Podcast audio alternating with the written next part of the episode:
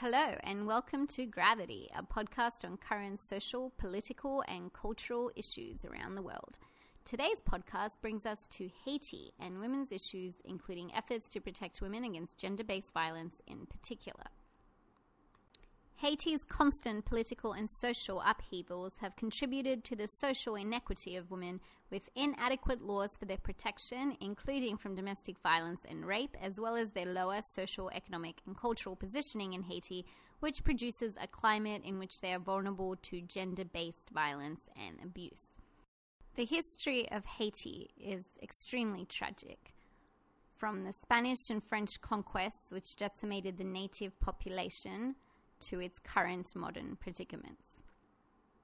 Haiti had one of the first modern revolutions in 1789 and became one of the first modern republics in 1804. But unfortunately for Haiti, they didn't gain French recognition until 1825 and only by agreeing to pay immense reparations for the sugar and coffee export loss to the French Empire because Haiti was its cash cow. Haiti continued to pay reparations to France until 1947. Haiti was also diplomatically isolated in the Western Hemisphere as the Black Republic, in part due to severe resistance of the southern US states before emancipation.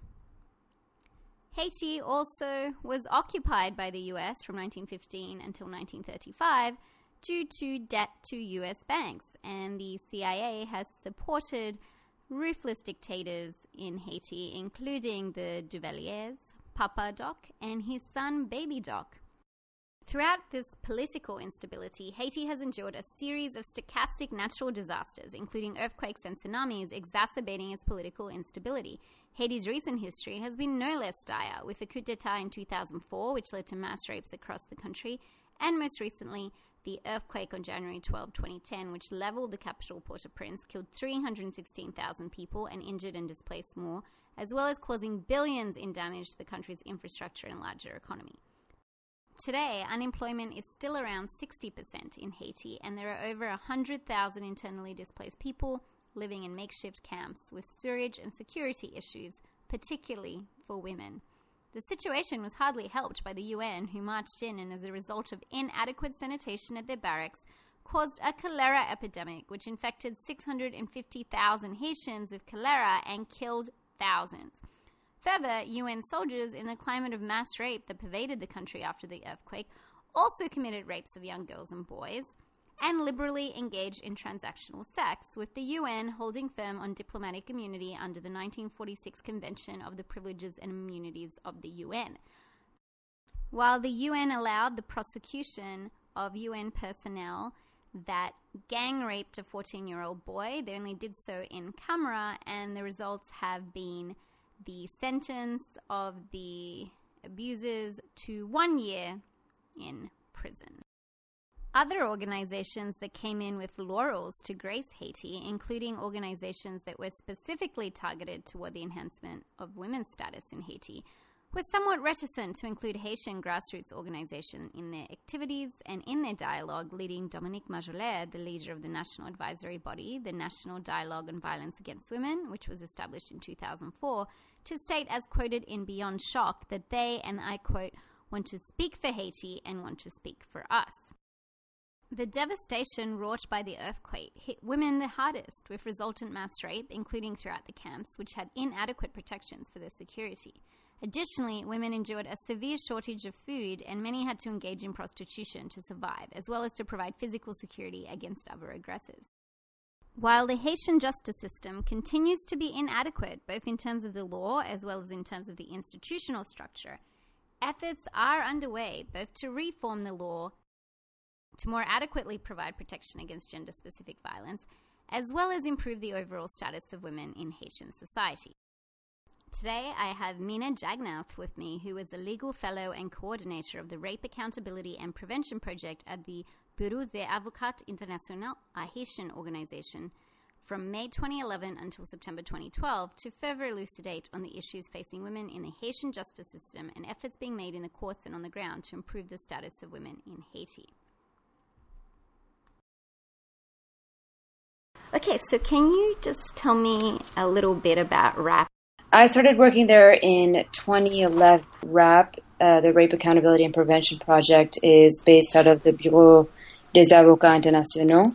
And although they have a partner um, named Institute for Justice and Democracy in Haiti, which also acts as its fiscal sponsor, um, the the Bureau des Avocats Internationaux is distinctly Haitian, and um, and after following the earthquake, and even before that, um, it used to have legal fellows and, and legal support from American or other uh, um, foreign lawyers to provide capacity building for the lawyers there, and then also, um, you know, uh, increase access to international forums like the Inter American Commission for Human Rights, the um, human rights treaty bodies in, in at the UN and, and elsewhere. And so, um, and so, I worked with um, my my direct um, boss or the director of the Bureau des Avocats Internationaux is um, Maître Mario Joseph, who is,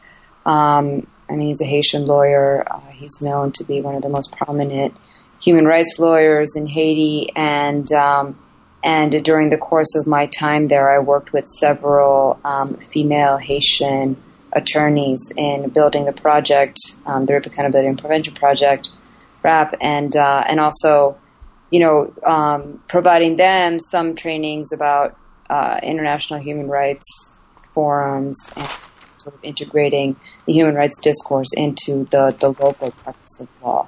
So, um, so all of our cases were in for the most part, in the, the Haitian justice system. I mean, we were involved in a petition that was filed in the Inter American Commission for Human Rights and um, and other um, international forums, but but the majority of our work actually was based in Haiti with you know other Haitian organizations and um, really um, with Haitian lawyers.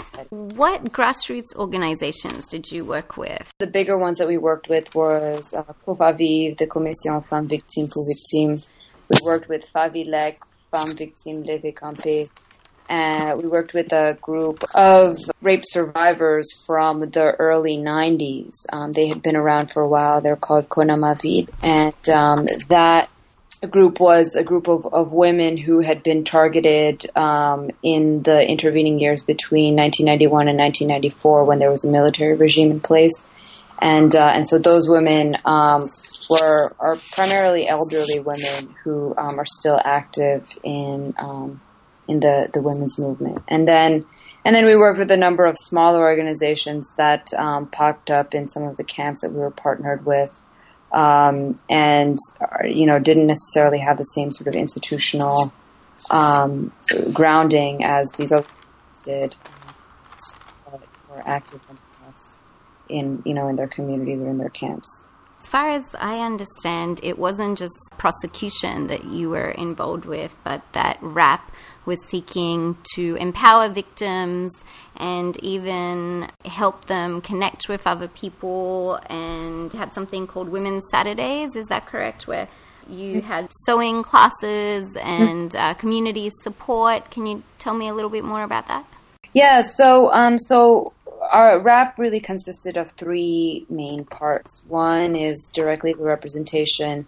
The other is advocacy at the national and international level, and then the third was capacity building and um, you know support for victims in Haiti through uh, grassroots groups, but then also programs at like as you mentioned the BAI Women's Saturdays, and that project actually grew out of um, a desire to maintain contact with our clients, but then also to provide a space in which they could interact and support one another, and also um, learn uh, skills that are both empowering for them, but then also you know something that could they could potentially use to generate income or you know to um, for some for some practical use in the future. And so and so when I um, when I was there, we they, we started a sewing class, which is um, uh, taught by a very uh, experienced tailor um, or seamstress, I guess,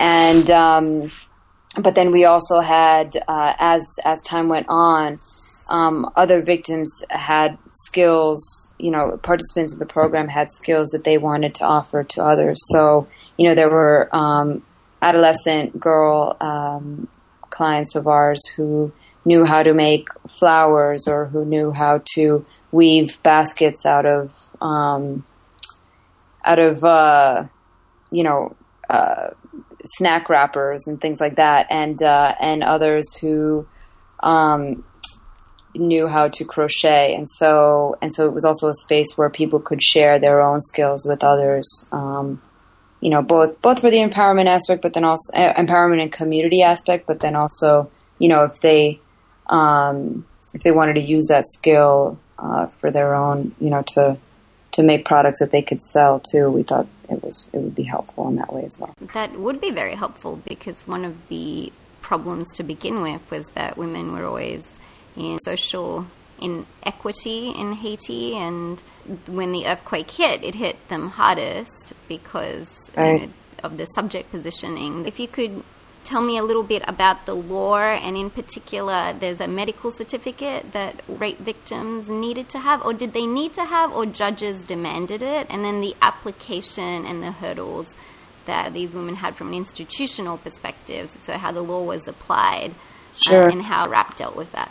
Sure. Um, as it is, uh, the law is quite limited um, with respect to uh, violence against women. Uh, there are a whole lot of um, uh, crimes that are not that are not accounted for by the the penal code. Um, rape is accounted for, and it wasn't it wasn't until um, 2005 that it actually uh, was was classified as a crime. Before that, a crime against a person. Before that, it was classified as a, a crime against morality. Um, and uh, and so now that um, now that it is classified a crime against a person, the the uh, penalty or the number of years that one gets for for that crime is um, has augmented.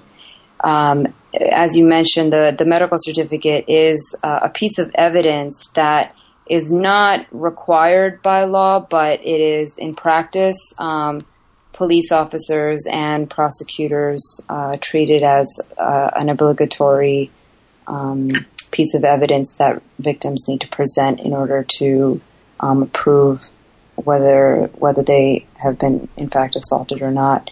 I mean, it's a, it's a very complicated question because what ends up happening is that um, you know even if you do have a medical certificate, there there are only a couple um, you know. Oh, Ministry of Health accepted hospitals. Is that right? And then in rural areas, they don't have them. Yeah, I mean the there there was a um, um, an agreement that the Minister of Justice put out that you know all um, that all courts should should um, accept medical certificates that are in, that are issued by by any medical institution, so long as it's by um, you know a, a, a registered doctor.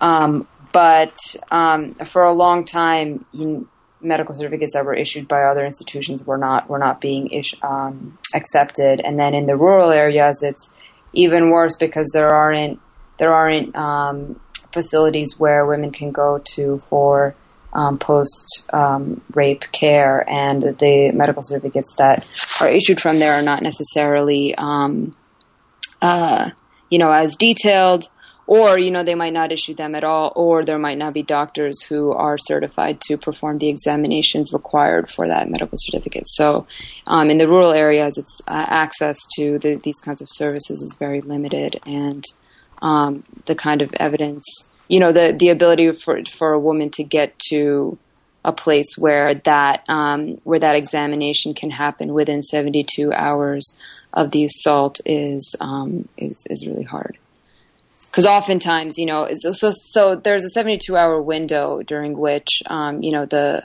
the some of the the physical evidence can be can be preserved, and um, generally, even though the the courts are technically supposed to accept medical certificates that have been um, issued beyond that, uh, the ones that are issued within that 72 hour window are ones that I mean, uh, in my opinion, wrongly so, um, given more weight. And and the only reason why I say wrongly so is that I mean, yes, the the physical evidence is is preserved better in that in that seventy two hours, but um, but then there are other effects. There, you know, supposedly there's a there's a psychological examination that goes along with it that should also, you know, be a factor in the in the medical certificate. Um, and you know, the other reason why they ask um, women to get the or, or, girls even to get the medical certificate within 72 hours is also to um, so that they could get uh, the HIV prophylaxis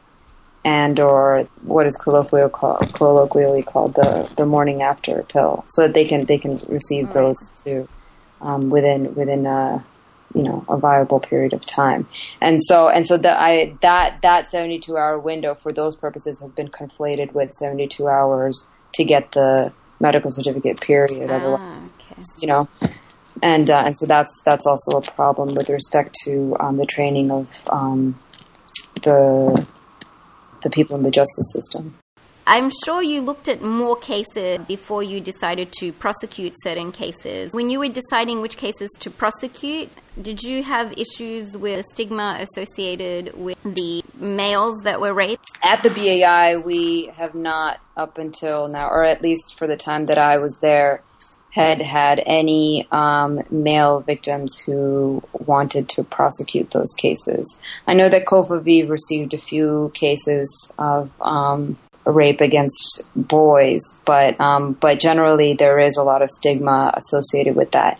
But just to go back to um, to the first part of your question, uh, so the prosecution decision is made by the parquet or the commissaire, um, commissaire de gouvernement which was like the prosecutor in um, in Port-au-Prince.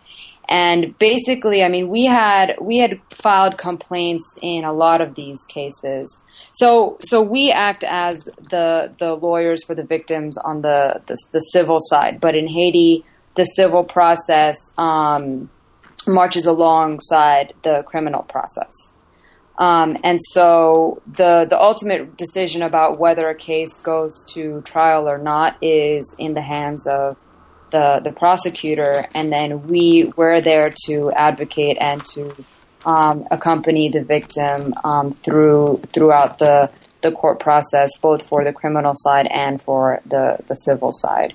And so when we're at trial, we're we also we work together with the prosecutors to ensure that the prosecutor is following the procedure to, to ensure that the prosecutor is also you know um, collecting all the evidence that that exists in the case and then also to, to help them call um, call and, and question witnesses um, such as you know an expert witness like a like a doctor or a psychologist and so in in 2012 what had happened was um, the prosecutors had decided to move forward with 22 cases of rape out of the the I think it was either 72 or maybe 76. I can't remember that off the top of my head, but but um, of those 22, um, four were uh, the BAIs.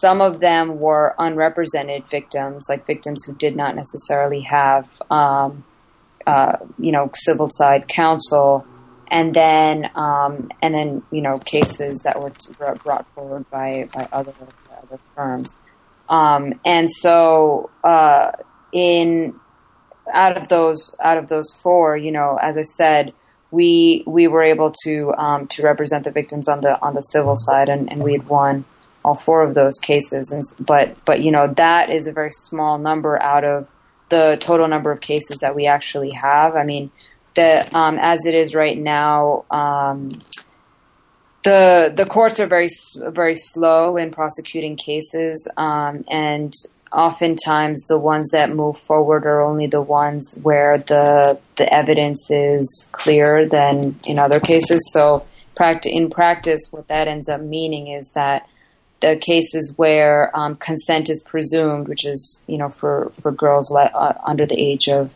of eighteen um, because that's the age of you know adulthood when when when um, um, a person could can give consent. And uh, and cases in which um, the medical certificate showed that there was you know like a new tear in the alignment. Um, so I, I mean that's a bit graphic, but but basically like the in the medical certificate there is a section that that says whether it's been an old tearing or a new one, and um, and you know in in those cases where it it is it is clear that there was, and also where the where the um, where the accused aggressor could could be apprehended. Those are the cases that could go forward. So you know, out of all of the cases of rape that happened, that's a very sort of like small universe. I mean, it's still quite large. Um, mm-hmm. the, the number of cases that, that do meet all that criteria, but um, but that that's those are generally the cases that you see being prosecuted, or um, even if the person is is over the age of eighteen.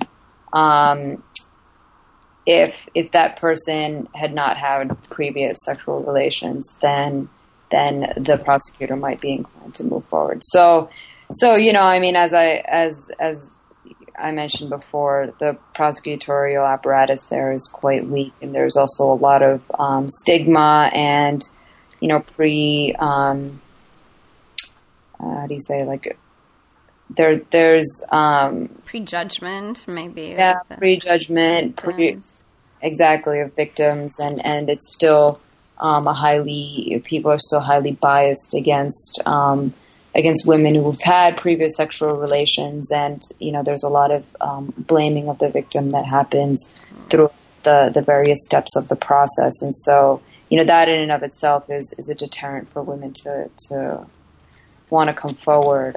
After the earthquake, there are reports that women had food insecurity and had to basically prostitute their bodies for food and security from other people. Now, did RAP take any of these cases? I mean, was there any way in the Haitian system to look at these sex for survival cases, uh, particularly of minors? There are reports that young mm-hmm. boys and girls were.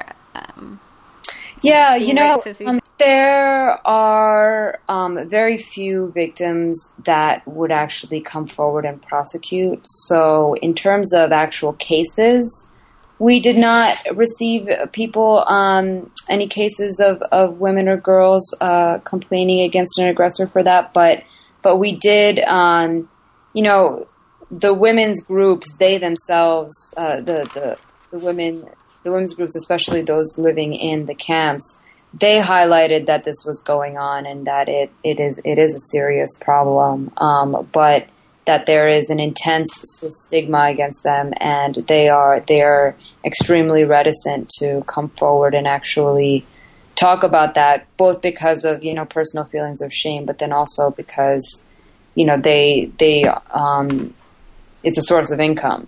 One thing that I've noticed in the literature is there's a lot of focus on victim empowerment or survivor empowerment and helping women in general and the social inequality there. But are there any grassroots organizations and movements that are looking to young boys that have food insecurity, that are homeless or jobless, that maybe are orphaned from the earthquake? And that have to be initiated in gangs and basically are the new rape perpetrators. Any grassroots organization looking to better their lives so they don't join gangs and don't commit rape and perpetrator focus? Yeah, you know, that's it's a really good question because um, because you're absolutely right. You know, um, it because of the, the insecurity, because of the economic insecurity, it is um, is easy for boys to fall into um, groups or situations in which they themselves um, become perpetrators. And, you know, they themselves might have been victims as well in the past, but that's not uncovered um, in the same way as, as violence against women or girls. Um, but, uh, you know, there are a few groups. I know that COFAVIV does some work with, with boys. I mean, definitely they, they bring in, um, they try to engage the the youth uh, of the members of COFAVIV, the women members of COFAVIV, as well as um, as well as men. Um, in the aftermath of the earthquake, they did have a project based in Shammas, in a camp that was in Shammas. Um, it's not there anymore, but but they had um, they had engaged um, at least twenty five um, men in a in a training program in which they learned about violence against women and and uh, you know mediation tactics and ways to um, train other men um, and boys around um, around violence against women and women's rights. Um, I um, am not so aware of you know large um, initiatives to engage boys, but I know that that there are um, there are a number of, of, of, organizations that are trying more and more to, to integrate this this aspect into into their work because there is a recognition that that you know unless you engage men and boys in in this training as well, you can't you won't be able to um, right. sort of change cultural attitudes towards women and girls and violence against women. So, um, so it is changing, but um, but you know, I would still say that the that the initiatives are, are few compared to those um, directed towards women. The penal code was changed in about 2005 to, as you were saying before, to make rape a crime against the person instead of against morality. I believe before it was more seen as a crime against honor of the family in line with patriarchal society. However, does the penal code cover marital rape or is it still deemed a wife's duty, conjugal rights, and that women have no uh, rights there, and that there is uh, still rampant uh, domestic violence going on in Haiti? Yeah, well, um, so interestingly, it's the the provision on rape is written broadly enough to include marital rape, but in in practice, you know, the the way the judges and the prosecutors look at the um, at the provision, it they don't they don't in practice um, honor it necessarily as um, as a crime, and so and so we've brought cases of, of marital rape, but um, but it's very difficult to make a case like that advance through the system because of the biases that the um, officials have at, at, at you know along the different stages of the of the criminal process. Um, but uh, I wanted to mention before that um, in 2012, well, actually, in in you know in fall of 2011, um, the um, a number of different um, organizations had come together to start uh, working on a comprehensive uh, law on violence violence against women um, that was there was a comprehensive law, and then there was a separate part which was um, a revision of the penal code. Um, I think the revisions to the penal code are sort of further along in the process.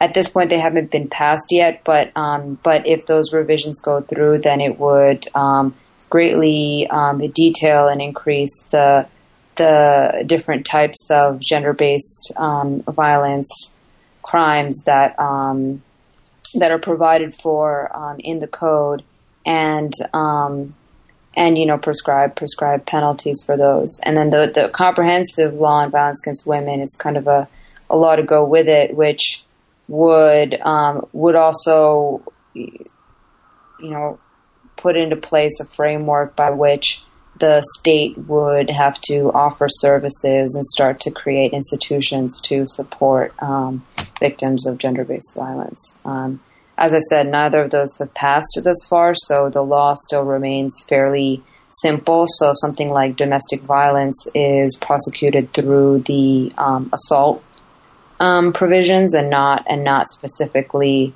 Um, uh, there's no specific domestic violence um, sort of uh, criminal framework. Out of the 22 rape cases that RAP took in 2012, it seems that out of the cases that were reported, and I, I, wonder if you could tell me a bit about the court's right not to report uh, the results of a case. There was one acquittal and 13 convictions, and mm-hmm. for one of the first times, the court was more appreciative and interested in the expert testimony. Could you tell me a little bit more about that? Well, for the ones that, that didn't have any reporting, it's quite present at the at the um, trial itself. Um, it's difficult to tell ultimately what it, what had happened in those cases. Um, I know that in some of them, um, neither the victim nor the aggressor showed up. so so it might have just been a sort of an unresolved case. But um, but in other in in terms of, of the the also the um, expert testimony, I mean, for us, we brought in a medical doctor who um, who uh, administers the section of the of the general hospital that um, that issues these medical certificates, and she was extremely helpful in both um, informing or educating, I would say, the judge as well as the audience and you know everybody in um, in the courtroom about um, the process of examination and those medical certificates, what those terms mean, um, and then also um, interpreting the medical certificate that was issued in that particular case. And and you know, I would say that it went a long way towards um, towards aiding uh, the prosecution in in making its case because oftentimes what the other thing that you see in these trials is you know you see the the defense interpreting the medical certificate as as it likes, interpreting medical terms that that you know they're not competent to to interpret, and that ultimately um, influencing the judge the other. And so and so you know in order to avoid that, we wanted to ensure that you know we had we had experts to come in and testify. Um, both, you know, for the case, but then also to educate the public at large, you know, because at these criminal trials, I mean, the the courtroom is packed, like tons. You know, there's no there's no standing room even. People right. are like, you know, like peeking their heads in, like through the door, kind of thing. Um, I mean, I must I must mention that um, when it comes, if it's a minor on trial, when it comes to the minor victim testifying, they do ask everybody to leave, but um, but the rest of the trial is um, is open to the public and, and the public pays great attention to it. And so we also saw that as an opportunity to um, educate people about about you know also the the psychological um, consequences. And we had someone who works with um, with children, um, a, a, psychologist who works with children, come and testify as to the impact that that has on on a child for the rest of her life. And uh, and that I think is um, you know not only as I said not only helpful to the case itself, but then also helpful to um, to the greater public and also the, the court officials that are um, paying attention in this case. How do you see the relationship that needs to be built from foreign aid and organizations that come in from a person that has been on the ground in Haiti and worked with Haitian organizations? What are these steps that we need to do if we're going to come in as foreigners and help Haiti, but not not do so in a manner that serves to the problem. keep them in a dependence. Sure. Yeah, I mean, I think what part of the problem is um, is the way funding is structured and funding cycles, right? So, so um, let's say X government decides to pledge like a million dollars to um, to assist uh, Haiti in dealing with the gender based violence program. Oftentimes that is one that is it's allocated over a period of a year and it all needs to be spent by the end of that year which doesn't you know like in terms of building sustainable institutions and sustainable um, you know long term long term projects that could actually use that that money over a longer period of time like it doesn't actually help that in fact you know in my opinion it encourages sort of more wasteful spending um, on projects that are less well thought out and less, you know, sort of sustainable in in a, in a long term way. And so and so, I think one of the problems is is just the way the way that that, that funding is structured and the way in which um, it is uh, it is expected to be spent. Um, I think another problem is is there, you know, in my opinion, if if money is going to be um, allocated to an institution or, or to to even you know smaller organizations, there needs to be a lot closer of a relationship between the funder and the organiz- and the organization. And so, you know, it's not like having somebody on the ground for one year. And I mean, it's easily easier said than done, but but I mean, you know, capacity building is a very difficult thing, and and in order to really truly build sustainable capacity, there needs to be you know um, strong relationships of of trust um, built between the institution and the person um, helping, and then and there also has to be a high level of cultural competency and ability to speak Creole. You know, like there's there there are a lot of things I think that that um, are sort of glossed over in the interest of efficiency or whatever it is, and and that you know because because um, that effort is not necessarily put into place in all of these situations, um, you create a situation in which um, the the um, aid is not is not necessarily dispersed or used in in, in the best of ways. Um, a situation in which um, the dependency is created because because the money is there and and the the output of the receiving organization is not expected to be you know what I mean like like they mm-hmm. they're receiving uh, um, money that is not necessarily accounted for in the right ways and then and then that that ruins it for the next time you know where um, you know, it seems as though that money is going to, to keep coming, and, and, and that's actually not the case, you know, because funders too are fickle, you know, like right. in, in the couple years after the earthquake, yes, you know, people, people were willing to, um, to donate large amounts of money. And at this point, it's three years after the earthquake. Um, Haiti has faded, and you know a lot of these organizations have moved on to something else. And so, so how do you account then for um, for this bust cycle. You know, like the boom was in the couple years afterwards. Now we're we're in this this other stage, and and um, and you know, some some might say we're worse off because because the the community based structures that people had in place before to help one another and to you know um, work together to support one another have been eroded by um, by the introduction of this other dynamic of of need and um, and you know emergency help and all of that. In terms of programs that are specifically targeted at helping women and helping their economic status and their social status in terms of small projects, for instance, microloans to women and so forth. Which did you believe caused the most impact?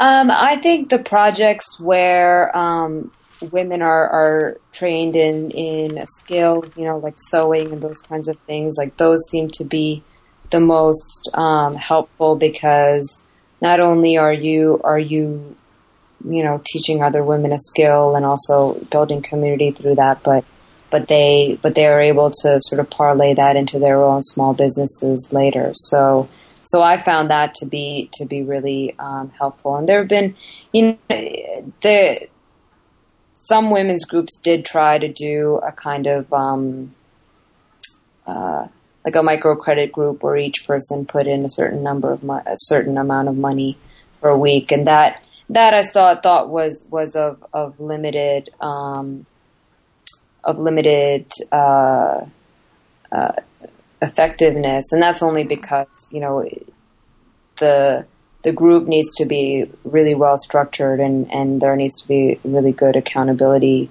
um, structures in place in order to um, to make that a, a useful um, mechanism. But but I, I would say that you know out of all the, the different projects that I've seen, I think I think the ones where um, women are given um, are given skills are also helped you know with with the finance piece of it, you know, like saving money and how to how to um, uh, in like reinvest in their business and all of that. That the, those kinds of um, of initiatives are good. And I know Fonkoze is a community bank um, that uh, invests in a lot of smaller projects and, and I think these microcredit type of ventures. Now we are, I think, four years after the earthquake in uh, January 12, 2010. And the. Oh, right before I said three. Sorry. oh, no, that's fine. but Haiti is still feeling the effects of the earthquake. There is still, I think, more than 100,000 internally displaced persons, and the camps are still there. Now, did the women's rights movement get a setback? Because for the earthquake, it, there was uh, the National Dialogue on Violence Against Women, which is, was an official advisory body established in 2004, and the leader was Danielle Magloire. And in the mid 2000s, there was a very prominent women's rights groups, an advisory body, and a women's mis- ministry. And now, after the earthquake, with the uphills and the uh, lack of infrastructure, I guess, do you think that Haiti is moving forward or backward in terms of women's rights and how they see women? Sure. Yeah, I mean, I think I think um, I'm not sure whether um, the rate of violence has gone down at all, but what I can say um, is that people's consciousness of the issue has um, significantly increased, and um, and women, um, even just during the time that I was there, you uh, were increasingly um, willing to step forward and talk about um, what had happened, and there was there was uh, less less of a of a uh, desire to to bury that and not you know not prosecute or not speak out about it. And so and so while while I couldn't necessarily um, say that that the level of violence is going down, I, I think that it is it is. Um, significant that women's consciousness themselves of, of their rights and their um, and their ability to um, to come forward has improved. And I do think you know it it is now a an issue that everybody talks about. You know, it, it is on people's radars. Whereas before, I don't think that it was it was something that that necessarily commanded that much you know sort of public attention. Now I think it's it is one that you know you hear about on the radio um, and and and even men talk about it, and you know we um, we uh, see men also um, speaking out about it and wanting to support in other ways. Um, I mean that that I know anecdotally more than you know through through numbers, but I do know that that because of the the amount of of attention that was brought to the issue after the earthquake and you know, through radio programs and through um, the um, the petitions that were that were filed in in um, these international arenas, as well as you know the number of cases in the in the courts and all these efforts at the national level to um, to reform the the penal code. I think all of those things sort of come together to show that that there is there has been some progress. Now, um, I don't, so I would say it's moved forward. I wouldn't say that it's regressed. I mean, there still is a far way to, you know, there's a long way to go.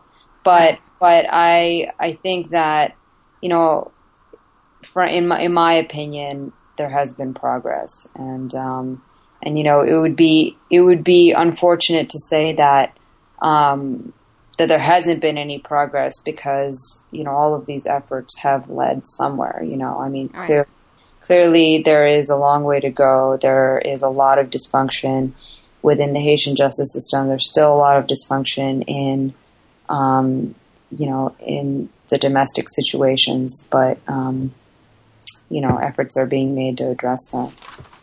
And you know, I don't think we can say that much for ourselves here either in the U.S. We're not right. So it looks like we are moving forward, slowly but forward. Well, that's my that's my characterization of things. I think I would say so. Thank you very much for your time, Meena. That was Meena Jagannath, who was a legal fellow and coordinator of the Rape Accountability and Prevention Project at the Bureau des Avocats Internationaux, a Haitian grassroots organization from May 2011 until September 2012 and currently works at the Community Justice Project of Florida Legal Services in Miami. Some of her articles on Haiti can be read at alternet.org and truthout.org. Alternet is all one word, and Truthout has a hyphen between truth and out. Today's episode of Gravity is sponsored by Buddy Brewing. Buddy Brewing is a young experimental pico brewery building a reputation in New York City's Lower East Side. They make bold, flavorful beers that defy style norms and exceed most beer drinkers' expectations of what can be made on an apartment balcony. You won't find their beer in New York City bars just yet, but you can keep track of their activities and upcoming tastings at buddybrewing.com. Thank you for listening to Gravity. I hope this interview has been informative and you will join us for our next interview with Mark Nataris, working on the ground in Timor Leste to discuss issues of international food security.